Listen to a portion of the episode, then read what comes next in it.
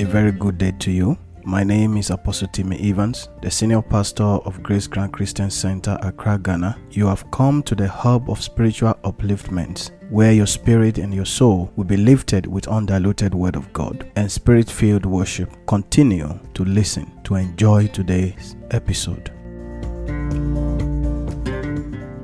Father, in the name of Jesus, we give you all the glory, we give you all the praises because there is no one like you. You are the King of kings, you are the Lord of lords, you are the Ancient of days, you are the Lily of the valley. There is no king like you. We praise you because there is nothing you cannot do. You are the waymaker, you are the mighty God who faileth not. Be thou exalted in the mighty name of Jesus. Lord, I give you all the glory. Beloved, join me and begin to sing praises to the name of the Lord. Appreciate the name of the Lord. Say, Lord, I thank you for your grace, for your mercy, for your kindness towards me, for your blessing upon my life, for your grace upon my family. Be thou exalted, be thou exalted, be thou exalted, be thou exalted. Give him all the glory, give him all the glory in the mighty name of Jesus. Give him all the glory in the mighty name of Jesus. Appreciate him this morning.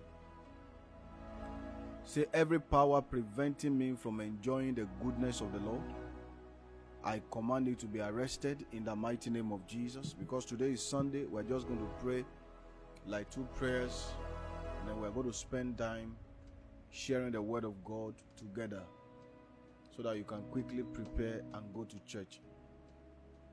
Pray for the release of the promises of God upon your life upon your household in the mighty name of Jesus Christ. Let God be God in my life.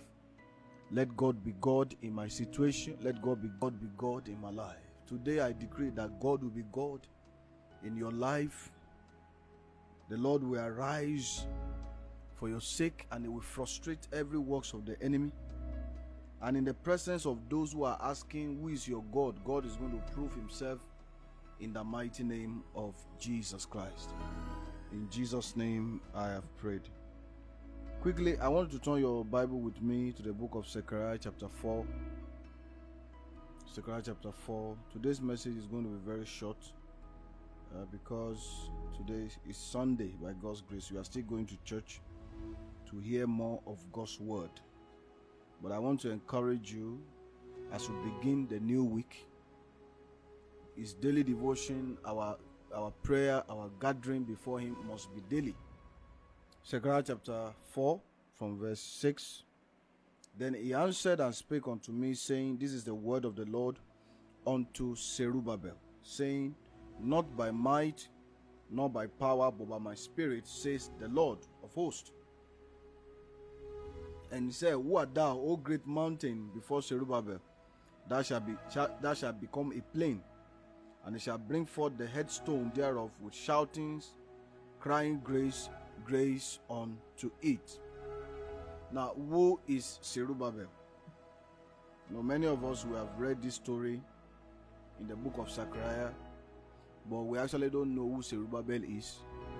Zerubbabel was the grandson of King Joachim of Judah, according to the book of First Chronicle chapter 3, verse 17 and he was a descendant of David. He was actually born in Babylon during the exile between 587 and 539 BC. Zerubbabel traveled to Judah after King Cyrus II allowed the people of God to return to their homeland to rebuild the temple. The exile event caused the Israelites to lose the most important thing in their life, which is the temple.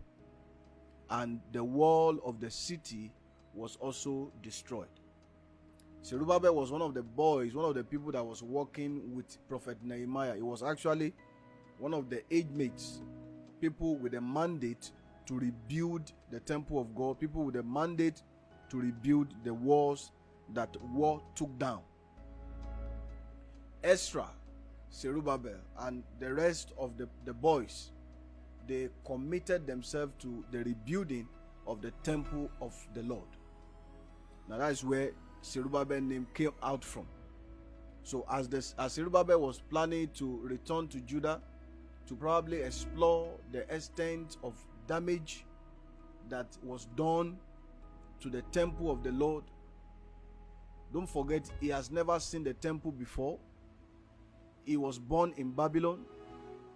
What it, what it means is that the people of the land they kept talking about their God. They kept, they kept talking about the temple of God, the city of David. They kept talking about it.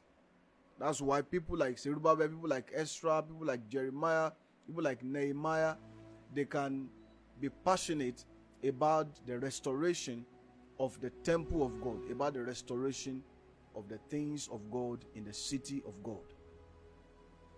And because of that passion, because of that commitment to the rebuilding of the things of God in the land of Judah, the angel of the Lord appeared to Zerubbabel to encourage him that this assignment, this thing that is embarking on, this thing that he want to do, this this uh, thing that is focused, this rebuilding of the temple that is focused on, is not by power, it's not by might, but by the Spirit of God.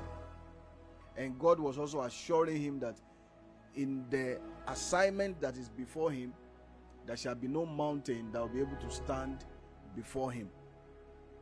Now, my challenge to you this week, as we are going into this week, is that what are you committed to in doing in the house of the Lord?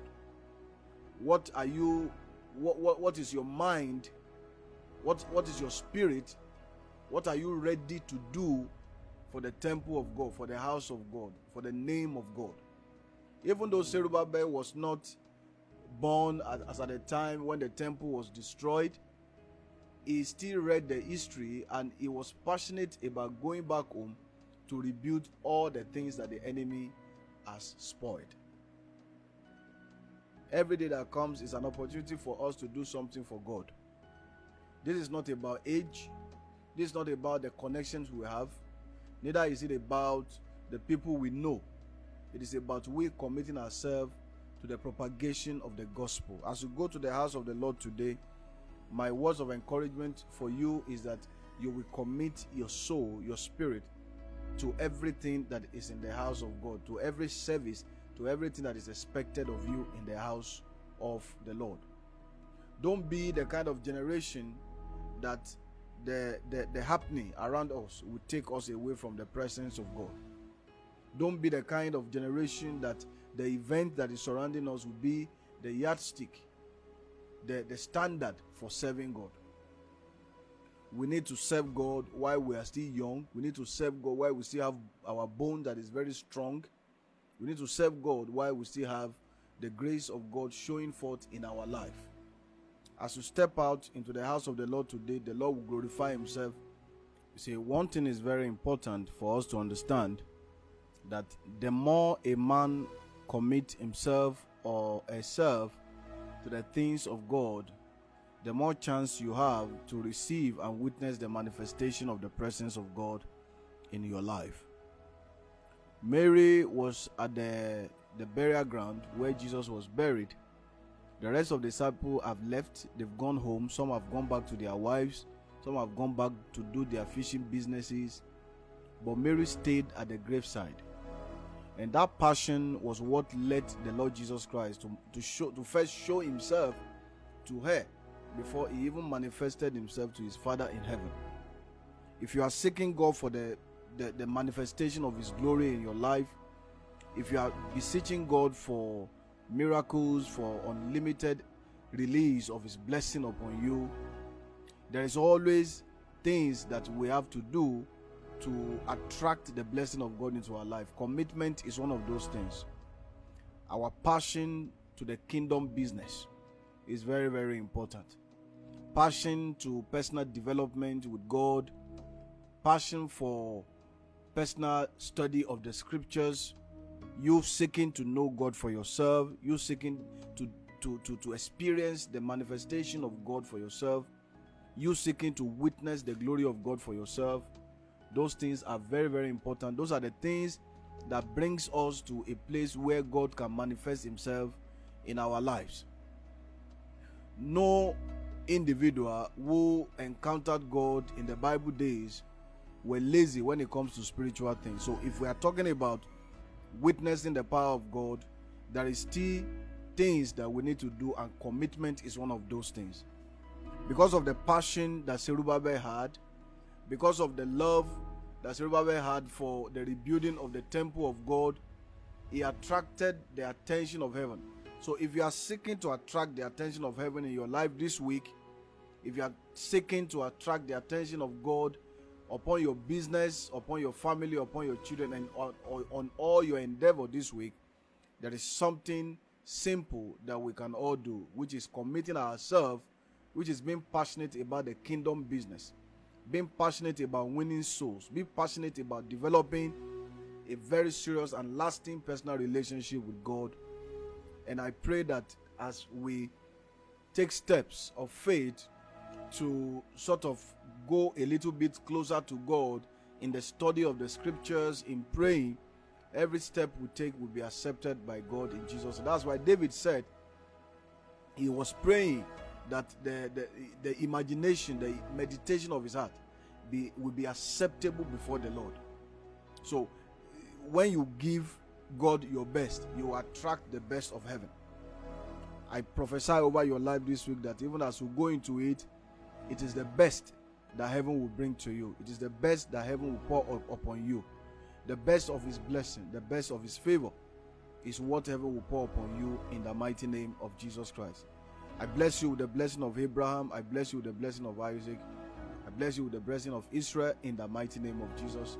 And I wish you a glorious, happy Sunday. In Jesus' mighty name, we have prayed. Don't forget to make the prophetic declaration of the claim the day. God bless you in Jesus' name.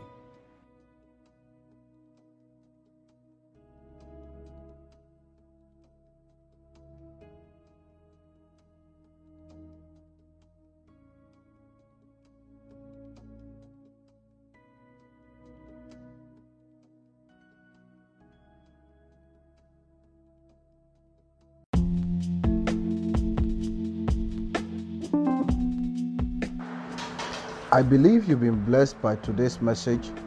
Please share to bless your family and friends. And don't forget to follow me on Instagram at at underscore Evans. God bless you.